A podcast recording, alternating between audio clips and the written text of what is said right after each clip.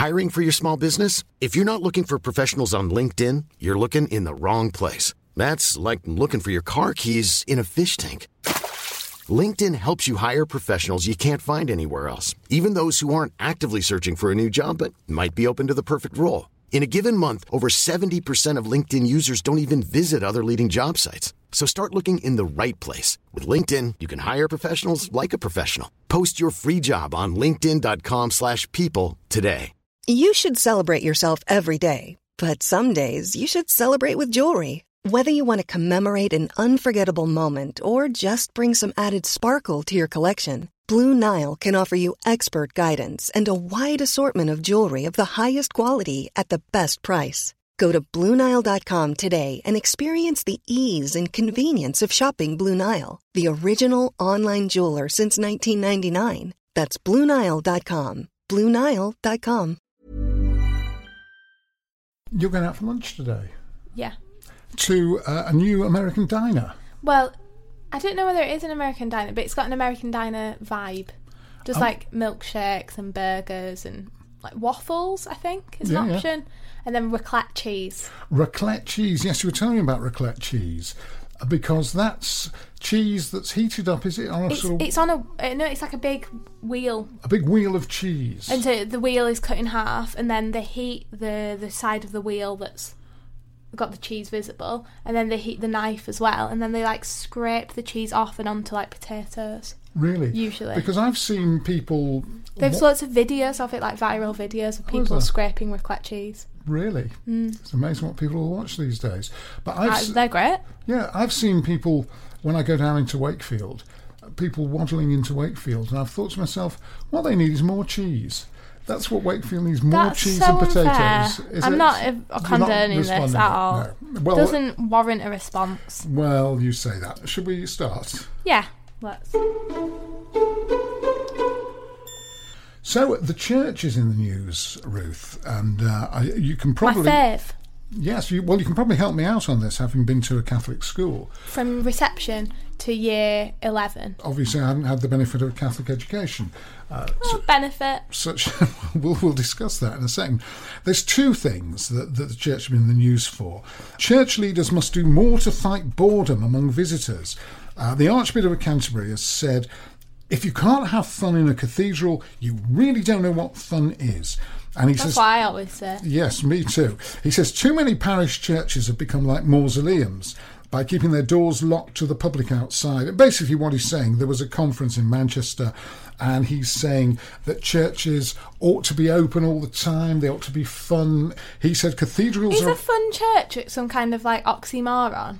Well, it possibly is. He says cathedrals are about God. God is incredibly exciting until we try to bottle God up in a building and take all the excitement out. So that's one aspect he's saying. So churches ought to be maybe... And quite a few of them are doing this. They're almost like social clubs now. And this is another one, the College of Bishops meeting in Oxford, saying church, uh, the church needs to change in the way it treats gay and transgender people. Yeah. Uh, same-sex couples should be made to feel welcome, even in conservative evangelical churches where the priest may believe homosexuality is sinful. The church's doctrine holds that all sex outside heterosexual marriage is a sin. Bishops are working on a teaching document to set out the doctrine in the light of changing social attitudes. I don't see how they can do that. Yeah, I completely agree. We So we did a lot of stuff when you do R E, which was compulsory at my school. Some Catholics believe that you can pick and choose what you want to believe in the Bible, and other Catholics believe that if you're going to believe in the Bible, you have to believe in it. All of it, the bits that say a man can't lie with another man. I don't know how to say this without being rude, but... Be rude! The, well, the Bible is just stupid. Like, the stuff it says is just ridiculous. It says stuff about you shouldn't wear two threads at the same time. You know, if you're going to believe that, if you're going to... Why are we choosing to ignore that because it seems stupid, but believe that some guy came back to life? Yes, well, do you know what I mean? It's very difficult it's to... Faith. Of course, it's impossible. That's why it's impossible what they're saying. They're saying that, uh, oh, we ought to... Rather like the comedian Lenny Bruce years ago said, oh, the church wants to become more commercial. They're not the church anymore, are they? Because if you... Mm. To believe all that ridiculous stuff... And, you know, I'm saying it's ridiculous. You're saying it's ridiculous. Well, no, I'm not. You I'm not to, saying it's ridiculous. Well, of course, it's ridiculous. It is. So no, because there is a place for it. And I well, yeah, know. But it is ridiculous. What I'm saying is, you have to have, as my good friend George Michael said, you got to have faith, and then you believe all of it. You but take, then, I don't think there's a reason to not believe in some kind of God. I don't think that's stupid at all. People have been, you, you know, just because it's illogical, though, isn't it? Really.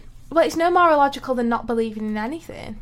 If there was if there was proof that there is no God, then people who believed in a God, you could call them illogical or stupid. But because there's but no proof either way. Yeah, but you know, most religions are pretty ridiculous if you strip them down. Yeah, but you can't call what loads of people base their lives around ridiculous. Well, you can, and they can argue with you. Well, I just I don't think it's ridiculous, but I just think that it's very difficult to make the argument that you can pick and choose what you believe. So what are you what are you saying? You say it's difficult to get make the argument you can pick and choose, but that's what people do, and that's the only way to live, isn't it, really? Yeah. As a Catholic. You know, or you, you just admit that the whole Bible is stupid, but you still believe in a God. So you do, you went through the whole thing, you went through the Holy Communion. But well, I'm not confirmed. So you get so there's the sacraments, there's mm-hmm. seven holy sacraments. Mm-hmm. So you get baptised when you're young, and that is the first mm. sacrament. And then you get well, I was there, wasn't I? For yeah. That? And I have to uh, promise that I'll bring you up as a good God-fearing Christian. I had to do that. We, you don't say God-fearing, but whatever. Well, whatever. It was something like that. I had to say, yes, I do, whatever it was. I can't yeah. remember what it was. And they dip you in water. Well, they don't dip you, they They didn't dip it. me in water. It was you, they dip me in water. Mm. And then um, you have your Holy Communion when you're eight or nine, and then you get confirmed when you're thirteen, I think, but I'm not confirmed. Technically, I don't think I'm a member of the proper well, church anymore. You, when, when did you wear that white... That's the Holy Communion. That was the Holy Communion. When you're about eight or nine. And what about the others? Are they confirmed? Or are they... Anna's confirmed, and I don't think Martha or David are confirmed. Oh, right. I didn't realise Being that. confirmed is a bit more of a big deal, because when you're having your Holy Communion, it's just like, oh, well, everyone has a Holy Communion. But when you're confirmed, it's kind of more of a choice, and you have to go to confirmation lessons, and it's more of a... Yeah. proper promise. See, I think I could get on board with it more if it was more like like the Baptist Church in the southern states of America, and you know, and they dip you in the whole, you know, the river Missouri or whatever, and they th- they sort of throw you in that, and then you go to the church and it's singing and it's hand clapping and it's gospel. It's like Diana Ross and the Supremes. You know, it seems a bit more fun. I could sort of get on board with it more. Right. Well, that's beside the point, isn't it, really? Is it? Of what yeah. you think could be fun as someone who's never been to, like, you've ne- no, but I'm saying that people really do look down on like a Catholic school and stuff. But honestly, no one ever forced anyone at my school, at least. Like, there are, I think there is an, a certain amount of like Catholic guilt that you kind of will follow you forever. Mm. But there are some really good things. Like, I didn't even... I liked singing the songs and stuff. Not so much... A high, once it got to high school, it was very boring. But at primary school, when we did the nativity play, and we oh, that's did... fun, yeah. Exactly, that's really fun. And when we did Wednesday afternoons, we'd sing songs. That was really fun. Like, there are bits of it. Now, here's something we could take from the Japanese. Uh, yesterday, the Japanese were celebrating respect for the aged. It's uh, a public no. holiday. Yeah. It's a, Think about this room. It's a public holiday in Japan, respect for the aged.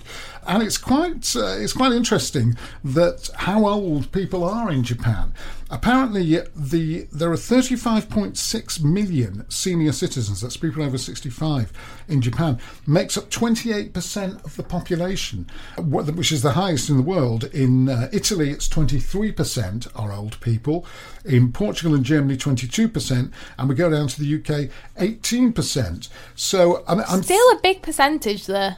It's a biggish percentage, it's nearly a fifth. But, you know, what they always say is there are going to be too many old people. It's going to be too much of a weight and a burden on the younger people. There's too many younger people working to keep the economy going for the older people. Now, I presume in Japan they live for a long time because they eat all that sushi and all the uh, healthy stuff rather than eating burger and chips. Yeah, because they've not got a very westernised diet. That's right. That's why China are getting more and more unhealthy, because they're there's opening up more and more like McDonald's and...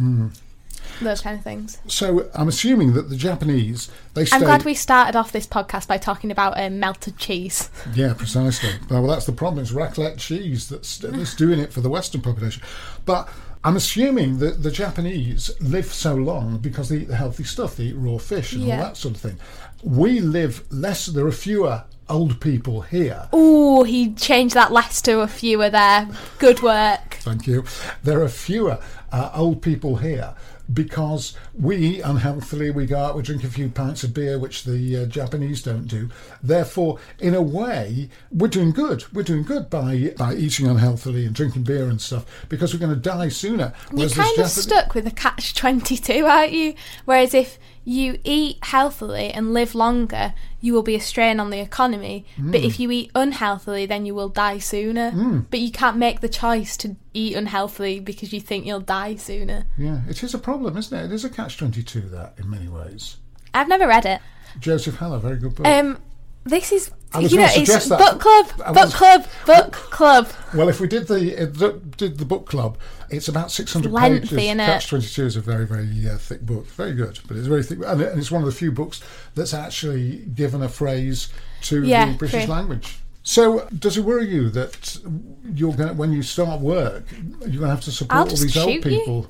Who are, I'm not not me specifically, but the fact that there's going to be that many older yeah, people. Yeah, I think it, it doesn't keep me up at night. It's going to be a changed society. And it, it worries me when it comes to like voting and stuff, is that older people vote way more than younger people. It worries me in terms of like a care industry as well. I suppose if the Japanese are eating healthily, all right, they live to eighty-five, ninety, ninety-five, but they'll be more self-sufficient. Yeah, this is the you know, problem. You it's don't people want an who, unhealthy yeah. aged it's population. The, the, the aged population is fine, but it's the people who are going to be like a um, strain on resources.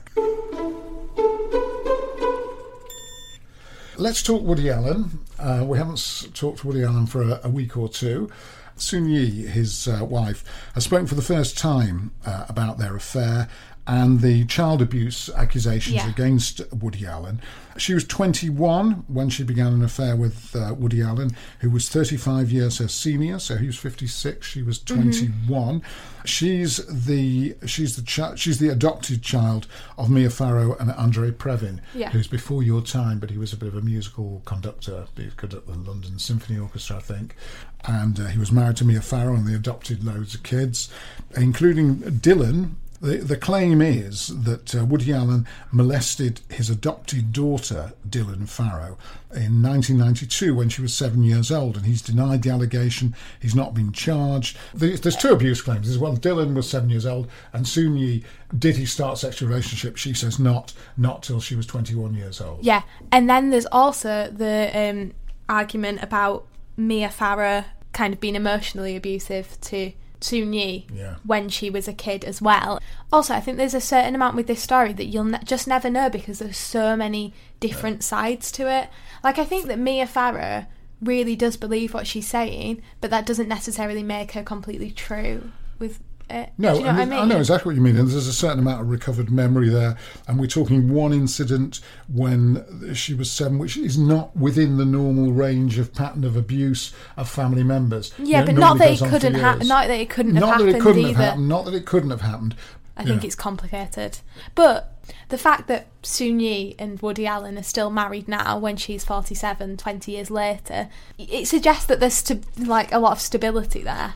Yes, it does. Um, Do you know what I mean? Like, despite all that, though, uh, his new film is nobody will distribute it. It's called A Rainy Day in New York. It's got Jude Law, Rebecca Hall, and Timothée Chalamet in, in the movie, and then nobody's uh, nobody wants to handle it. And Chalamet said that uh, his contract forbade him from speaking frankly, but added, "I don't want to profit from my work on the film." Um, he said he donated salary to sexual abuse charities. So, um, and I know you love Timothée Chalamet. I think he's so, great. Yeah, well, he's, really good he's, um, he's sort of in the anti-Woody Allen camp, having, although he's, well, I don't know. I he's think acted I... in his film. Where do you sit, pro-Woody Allen? It's one of those things that we're, we're looking at a, an incident that uh, allegedly happened in nineteen ninety-two. One incident yeah, but in there's nineteen ninety-two. No, but there's no expiry date on abuse claims. Now, a couple of things that you've been uh, looking at. We'll do the music next, but before we do the music, give me one of your uh, hot topics. A U K survey has found a sharp decline in the happiness of young women and girls. Exams and social media blamed for finding that only twenty-five percent of respondents describe themselves as very happy. And well, I'm just wondering who does describe themselves as very happy. Would you describe yourself as very happy? No, I might describe myself as... If you had to do very happy, happy, not happy... sad, what would you go for? Were those the four? Those were not the four things. No, I was going to say, because you would get somewhere in between. There will be very happy. Well, what I would say is I'm going to slip one category in between, and that is moderately content. So, ooh, moderately content, what everyone is striving for. Well, it's not, you know, if you've got that, you've got some, you know, you're not miserable. But I've got, I've like got worries. Girls. I've got real worries. I've got big worries. You know, mm-hmm. You have financial worries always. You have worries about your children. You have all sorts of worries. You can get through the day in a moderately content way, but those things are always hanging out. Yeah. You know, you're worrying about the spots on the back of your tongue or something. You know, I am worried about that. These are worries. We all have worries. Yeah, I know, but that doesn't make those are like niggling worries. Being mm. unhappy is a constant state of mm. you know of not oh, being able to get up in the morning. Like there's a difference between well, worried. Well, I would say it's stuff. Clinical depression. If you can't yeah. get up in the morning, that's depression. But anyway, but the fact that it's there were like girls under eighteen, that's meant to be your worry-free yes, age. You, you know, have, your you childhood. Worries you shouldn't. You age. should. You should class totally. yourself as happy. Totally. Your childhood. And being eighteen and under, being a young girl, so this is, they were ages seven to ten, eleven to sixteen and seventeen to twenty-one. Like, no seven to ten year old should ever be saying that they're not happy. Mm. Like, I think that is the ta- the one time in your life where you, sh- you shouldn't ever just be moderately content. Well, I think the problem there is uh, I assume that some people between seven and ten are unhappy yeah. because of things like marriage breakup. There is that, and there is like... Yeah, certain... if you're seven to ten and your daddy's just walked out, or your mum and your daddy are arguing all the time, you're not going to be happy, are you? Yeah, no, there are there are certain families in which that there are reasons why you're not going to be happy, but I think there's when it's gone up so much between two thousand nine and two thousand eighteen, which is the two diff- when the two different surveys were done...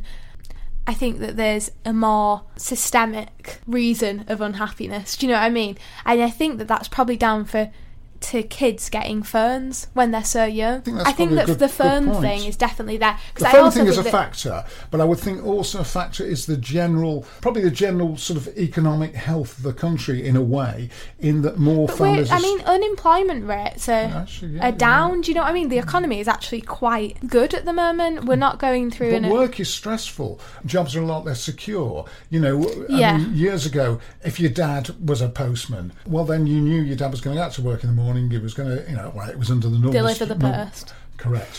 He was under the normal stresses of, you know, getting up in the morning, going out to work. But what stress he didn't have was the mm. fact that the post office was a sort of private enterprise, which is a sort of semi-private enterprise, which it is now. And they're cutting people. Therefore... Yeah. Is it Jobs going to be my? T- is it going to be my turn to be redundant? Is it going to be, you know, all a lot of those people are? We you mentioned the gig economy last week.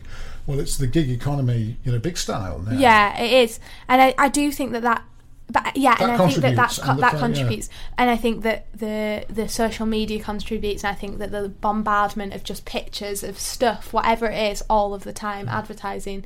Everything. I think now, because of this sharp increase between two thousand nine and two thousand eighteen, it has to be, there has to be more of a reason that a whole nation of young girls are unhappy that's not just related to, I mean, people have always had divorces and family troubles and parents have always argued. There's got to be a more in-rooted in-rooted? No, I think there you have made a word up. In-rooted. There's, there's got to be a more like something under the surface, which is affecting... I think your best was systemic that you said before. Systemic. um, I think that's your word. You know what I mean. I know exactly. And what you mean. Um, yeah, I think what's happened is that sort of general feeling of worry and unhappiness, just a general non-specific feeling, has now set in at a younger age mm-hmm. than it had done before. Do you think people are generally, whatever age, not just young girls, are less happy now than they were thirty years ago, having lived yeah. thirty years ago? I've lived a long time and I've learnt very little, but I would, yeah, I'd agree with that general premise that people, there's, by I and think large, there is. I think we're a less, a... less happy, less unified society. Bizarrely, if you looked at how, and we did this in sociology at university years and years ago. Sociology, and um, that's what they call a DOS subject. Is it? No, yeah, I mean, well, they do a bit, but it's not really. I'm only kidding. So, w- uh, sociology years ago, the the bizarre statistic was that during the war, when we were being bombed mm. and people were dying, we were a more unified, happier society. I think that having something, having like a common enemy is very powerful. Mm. And there's there's really great things about for, for women about how, like, the sales of red lipstick goes up during wartime when people have no money. Sales of red lipstick, which is completely not a necessity, goes up because people feel empowered. Should we look at the at the mail, Ruth? Chris Burgess writes, um, hi both, still really enjoying the podcast. Even the she snogged him, but he snogged someone else reality T V sections. That go Which is over head. Because it finished last week. Good. Go over Made my head Chelsea. Completely. He says, music-wise, can I suggest to you both a band from the modern era that are a bit more off the beaten track? They're called King Gizzard and the Lizard Wizard. Now, King Gizzard and the Lizard Wizard... Have you heard of them? Great name, though. I've uh, not heard of them, no. I've heard of them. King wow. Gizzard, I'll tell you why I've heard of them. My uh, hairdresser went to see them in Hebden Bridge. You know, my guy who cuts me hair, he's they're a prog rock, but he's very much into prog rock, you know. Yeah, uh, yeah. Um, and heavy, he likes heavy metal as well. They're a prog rock band from Australia. They recorded and released five separate separate albums last year, uh, which is uh, which is some going. And he went to, he he told me two bands that he mentioned to me. One was King Gizzard and the Lizard Wizard, which you'll have to check out, and maybe we'll include. Include we'll it. See if I like it. Yeah. And the other one was Psychedelic Porn Crumpet. I've heard um, of them, just because it's a funny name. Yeah, Psychedelic Porn Crumpet, who were playing at the Brudenell Social Club in mm. Leeds, and he saw them there. So he's seen both King Gizzard and the Lizard Wizard and Psychedelic Porn Crumpet. So this, uh, so it seems to be there's a trend for these. I mean, years ago you did get these names. You know, whenever I see a stupid phrase, I say, oh, what a band they were. And um, hilarious. It's always hilarious. He says, uh, anyway, you'll either love it or hate it, but I'd be great to hear your thoughts either way. So he wants to hear our thoughts. All right, okay. Martin Leo writes, I wanted to applaud Martin, that's me, for expert intergenerational trolling right off the bat in this episode, somehow turning curly fries into a symptom of the entitled snowflake generation. Dead right. He says, top marks. He says, I'm also pleased that even though you've stopped saying, I'm now going to play our transition, transitional sting before playing it. Yeah, that was annoying. Ruth can't get away with a seamless link or a plug for the Spotify playlist without Martin hanging a lampshade on it. I think what he means is that I throw you under the bus sometimes when you're trying to um, yeah, always. Transition. I just I always say something like, "Oh, sh- oh, are we going to do that now? No, we'll, we'll just we'll just do it, and then we don't have to say that we're going to." He says, I have to agree with the listener email about accents, though it's uh, pretty. Which mi- one? There's multiple. I think they're talking about yours. It's pretty mild. Says uh, Martin in this. He says, pretty mild, apart from the northern O. Best exemplified for me by the phrase, I've got an anecdote from an earlier episode. So uh, there you go. You're not allowed to do the accent. Mm. It's racist. He says, book club sounds like a great idea. Uh, sorry, book reviewing with no wine and cake inside. Anyway, bless you for that. That's Martin uh, Leo who said that. Uh, Martin Bolton. Oh. All our listeners called Martin. Yes, Martin Bolton. Well, it's a sort of... I think the listeners from my side of the generational gap are probably called Martin because it's one of those names, isn't it, from uh, way back. Uh, one of those names. Yeah, Martin Bolton says, uh, I'm off to the Super League Grand Final next month and Blossoms are performing the pre-game and the half-time show, but I've never heard of them. Ruth, what's your opinion of them? Are they worthy of twenty seconds on the pod? They've already had they've twenty already, seconds. They've had their twenty seconds of fame. We played the Blossoms. we played, like um, yeah, we played Chalamet. Are they the Blossoms we? or Blossoms? I, I think they're remember. the Blossoms. I think so. Yeah. I think. Anyway, that's Martin Bolton um, uh, in Birmingham. And no, they are just Blossoms. Sorry. And if people want to find that yeah. song that we played, if you know Martin Bolton, for instance, there in Birmingham, if he wants to find the song, how would he do that? Make it too obvious. Um, On Spotify, we've got a Spotify playlist which you can find by typing in Martin and Ruth, which goes to our like page, and then you can click on the playlist. Uh, you, or you can just search Ruthie, Me and My Dad, and that'll take you straight to the playlist. Excellent. So let's take a short break. One size fits all seemed like a good idea for clothes. Nice dress. Uh, it's a it's a t-shirt. Until you tried it on. Same goes for your healthcare. That's why United Healthcare offers a variety of flexible, budget-friendly coverage for medical, vision, dental, and more. So whether you're between jobs, coming off a parent's plan, or even missed open enrollment, you can find the plan that fits you best. Find out more about United Healthcare coverage at U H one dot com. That's U H one dot com. Hey, I'm Ryan Reynolds. At Mint Mobile, we like to do the opposite of what Big Wireless does. They charge you a lot, we charge you a little. So naturally, when they announced they'd be raising their prices due to inflation, we decided to deflate our prices due to not hating you. That's right. We're cutting the price of Mint Unlimited from thirty dollars a month to just fifteen dollars a month. Give it a try at mintmobile.com slash switch. forty-five dollars up front for three months plus taxes and fees. Promo rate for new customers for limited time. Unlimited more than forty gigabytes per month slows. Full terms at mint mobile dot com. I'm Sandra, and I'm just the professional your small business was looking for. But you didn't hire me, because you didn't use LinkedIn Jobs. LinkedIn has professionals you can't find anywhere else, including those who aren't actively looking for a new job, but might be open to the perfect role, like me. In a given month, over seventy percent of LinkedIn users don't visit other leading job sites. So if you're not looking on LinkedIn, you'll miss out on great candidates, like Sandra. Start hiring professionals like a professional. Post your free job on linkedin.com slash people today. And move on to this week's music choices. Should we start with mine? Yeah. This week. Well, I'll tell you what it is. What you, you know, you were saying to me that sometimes, you know, you've got bands, uh, we've got friends at school say, oh, my mate's in a band, let's go and see the band. And they do a few covers of current bands and mm-hmm. maybe one or two songs they've written. And let's be kind here and say the songs they've written are sometimes not of the highest quality. And, and I was saying to you that somebody at some time must have uh, gone to see a, a, a school band, the kids from school, and they turned out to be the Rolling Stones or, yeah. the, or the Beatles or anything. And that actually happened to me because at my youth club that I used to go to when I was about thirteen, fourteen years old, there was a band called the Mockingbirds playing. And they had two guys in it, one called Graham Gouldman and one called Lol Creme. And they went on and had enormous success, not as the Mockingbirds, um, but they called themselves ten C C. Have you ever heard of ten C C? Nope. Well, I thought not. There are loads of people from the seventies, like Electric Light Orchestra, Elton John, who get played the whole time. You know, if you ever switch the radio, I, I could pick all sorts of people from the seventies, T-Rex, for instance, and you'd know them. But mm-hmm. ten C C, you wouldn't. So, I've, and like I say, this, this guy, Graham Gouldman, and uh, Lol Creme in ten C C actually played at my youth club as the Mockingbirds. Uh, youth clubs? That's youth, a... Well, that's, that's youth club, yeah. Youth club. So I thought we'd play a bit of one of their songs. This was, is called... I, the song might be slightly familiar, so have a listen. It's called I'm Mandy, Fly Me. Just like a rolling stone, I'm outside looking in. But if your chance came, would you take it? Where on earth do I begin?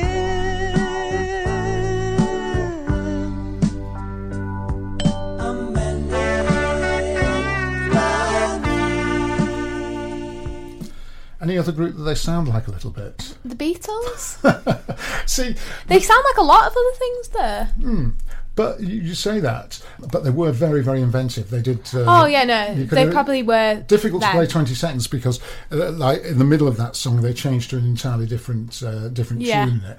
So they sort of knitted uh, progressive rock with the Beatles, but there was lots of groups sounded like the Beatles, but they were one of the few groups that actually took the Beatles thing and... sort of uh, expa- expanded on it, changed it a little bit. They were Graham Gouldman, who just played at our youth club, Lol Creme, who also did Eric Stewart and Kevin Godley, and then they split up. There was sort of, that was the beginnings of art rock, I think. All these Martins who are of my generation will be very familiar with ten C C because they did have some hits. The only hit you'll be familiar with of theirs is I'm Not In Love. I'm Not In Love. You know that song, don't you? Oh, come on, you must have heard that. No. Oh, well, I'm glad I've introduced you to ten C C. I do have an album at home, ten C C, and I that was seventy about seventy-six, I think, that particular track. So my song this week is a song called Busy and Important by Tom Rosenthal. Don't you know how busy and important I am? I got so much to do. Ask me at the dinner on a Friday night. I can't go.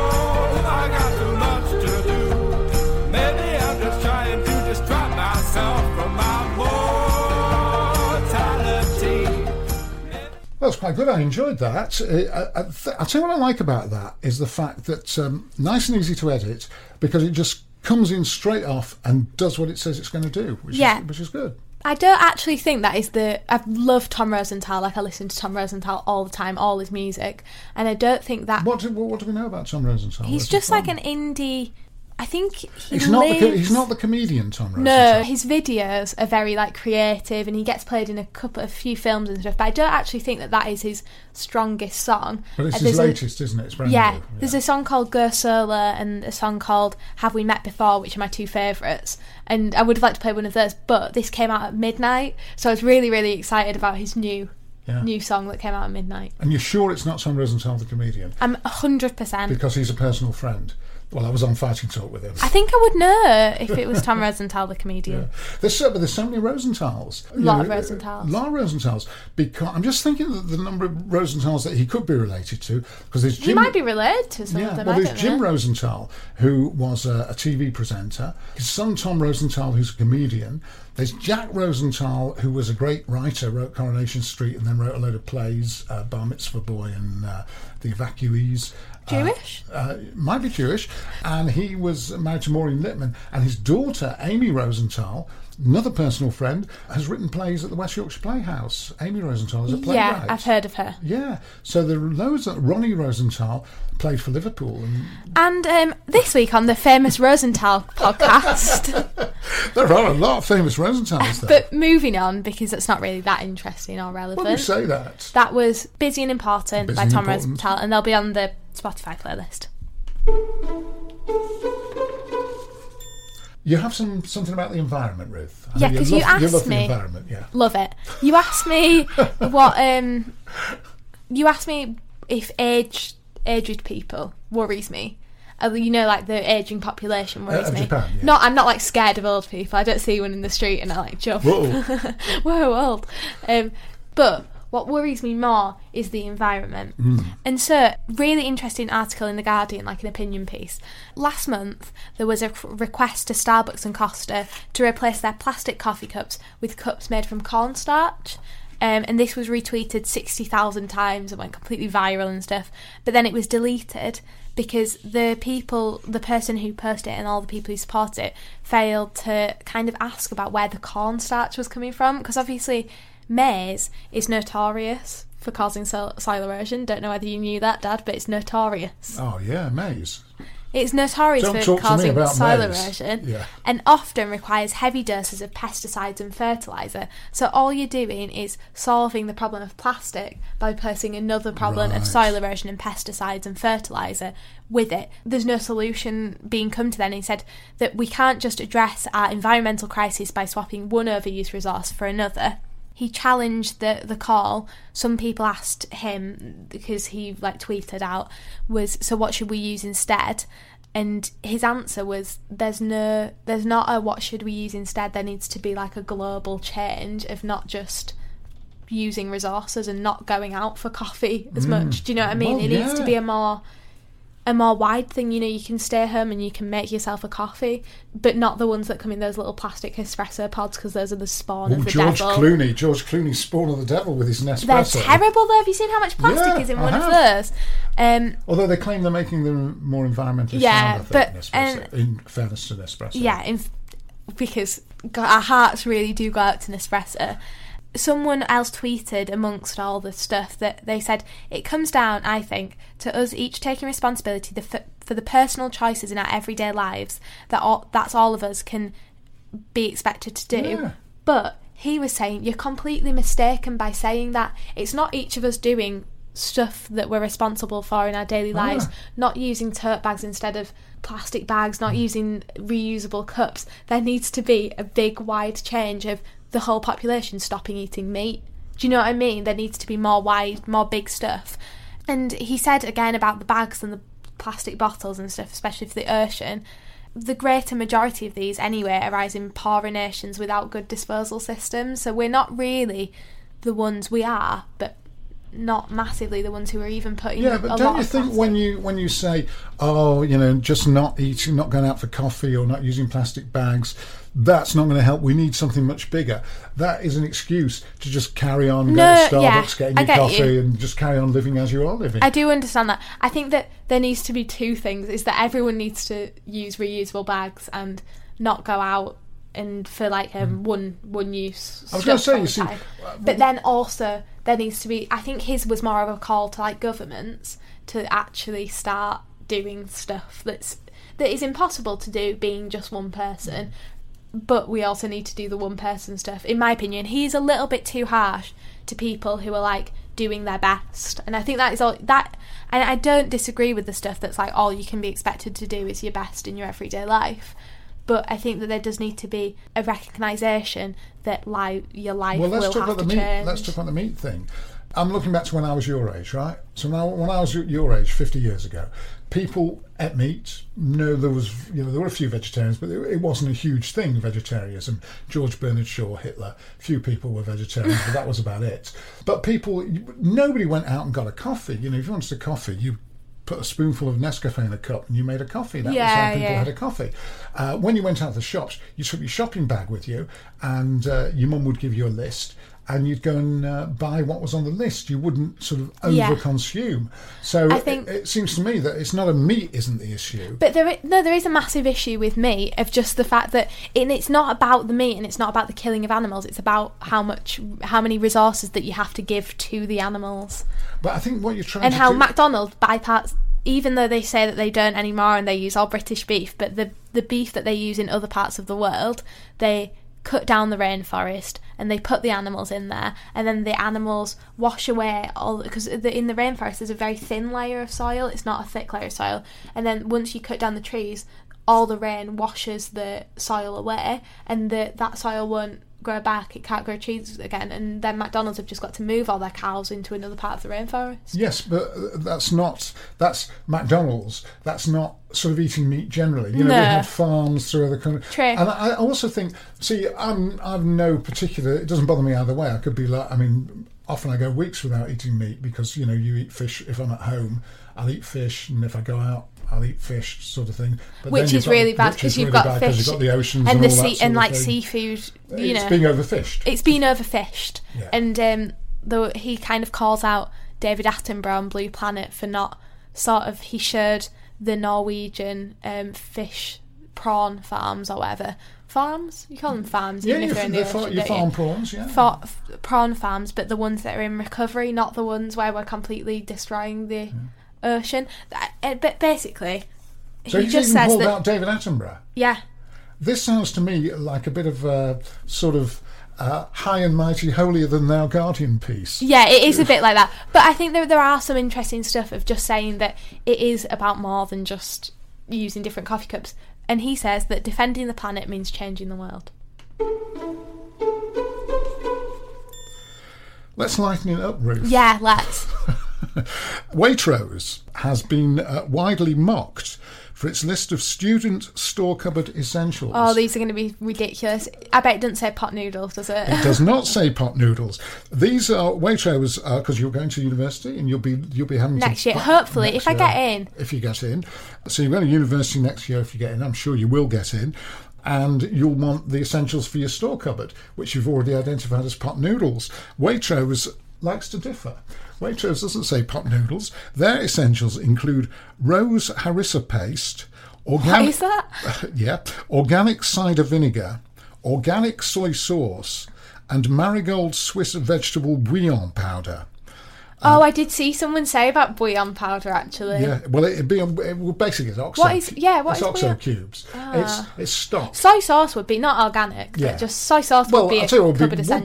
Would be useful, a cupboard essential for you would be vegetable stock cubes. So those are the. It's, yeah, but I don't. If you're making some vegetable stew, you'd I'm want not going to make vegetable stew. I'll make a pasta bake, maybe. Right. Well, if you make a pasta bake, vegetable stock cube would be good. It's got a bit of salt in it, a few herbs, and that yeah, sort of I thing. Yeah, I guess so. Yeah, um, and that's basically what marigold Swiss well, like crushed vegetable. Up. Have you never seen an oxo? Have you seen? No, I've seen one? an oxo cube. Obvi- oh my gosh, you're acting like I've not seen an oxo cube. I mean, on top like Undissolved in water, though. Do you know when they just like sprinkled on top? When this goes on the when this goes, I'm going to get so much abuse no, for not, not knowing no, what an oxocube is. When, I know, I know what you know. What I know what an oxocube is. is, obviously. But when it goes out on the internet, my friend Matt Hall, who puts it on the internet, usually likes to pull a quote out of yours, and I'm definitely, I definitely predict this week the quote he pulls out was, "I've seen an oxocube."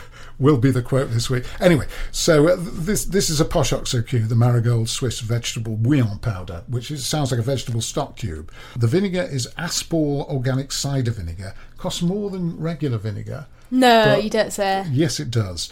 Sarson's vinegar, is that you, the same thing? You just stick to Sarson's vinegar and uh, oxo vegetable stock cubes. You'll be fine. Is um, is that all they say on the list?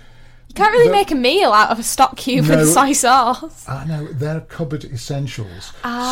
So then you would go out and buy fresh, whatever you're making. You top up you, with you, your fresh pasta and stuff. You'd buy pasta and all that stuff. Obviously, you'd buy it from Waitrose. Do you have a meme of the week? Yes. This is really more of just a tweet than a meme, but it was on Instagram, so I'm counting it. Um, what if Mars has water on it because we used to live there and we messed up the climate so bad that we had to send an escape pod to Earth with only Adam and Eve in it, and the pod was the astro- asteroid that wiped out the dinosaurs? What about that? Do you like that thought? Yeah, I like it. Mm. Just before we leave altogether, we've no Made in Chelsea, that's finished. Made in Chelsea is finished mm. for the But we did watch uh, a little bit of the... What's the Circle. The Circle. I need to watch the end of it because I never... I was too late and then I didn't get to watch the end of it. But, um, but it's, basically the premise, I mean, the, the actual show itself the is premise, not as interesting as the premise. The the premise is really good. It's a style, it's a it's a kind of Big Brother style show focused on social media where people compete for fifty thousand pounds in a popularity competition um, decided by how they come across on this social media called The Circle, and they never meet each other face to face. The contest will see the contestants rate one another as the least liked faces being blocked, in inverted commas, mm. and removed from the circle. So it's kind of like Last Man Standing a bit as well. Yeah, voted out, really. Yeah. Um, but when I saw it, uh, I thought to myself, this is really just uh, a combination of Blind Date. Um, it's, it's an update we, of Blind I, Date I and Take Me to, Out. I think we need to give it a little bit, well, more, give of it a chance, more chance just to yeah. see whether some... Because there was that one girl who was like, I'm making up a whole different person yeah, that was to quite make mild, people like me. That was mildly me. interesting, but...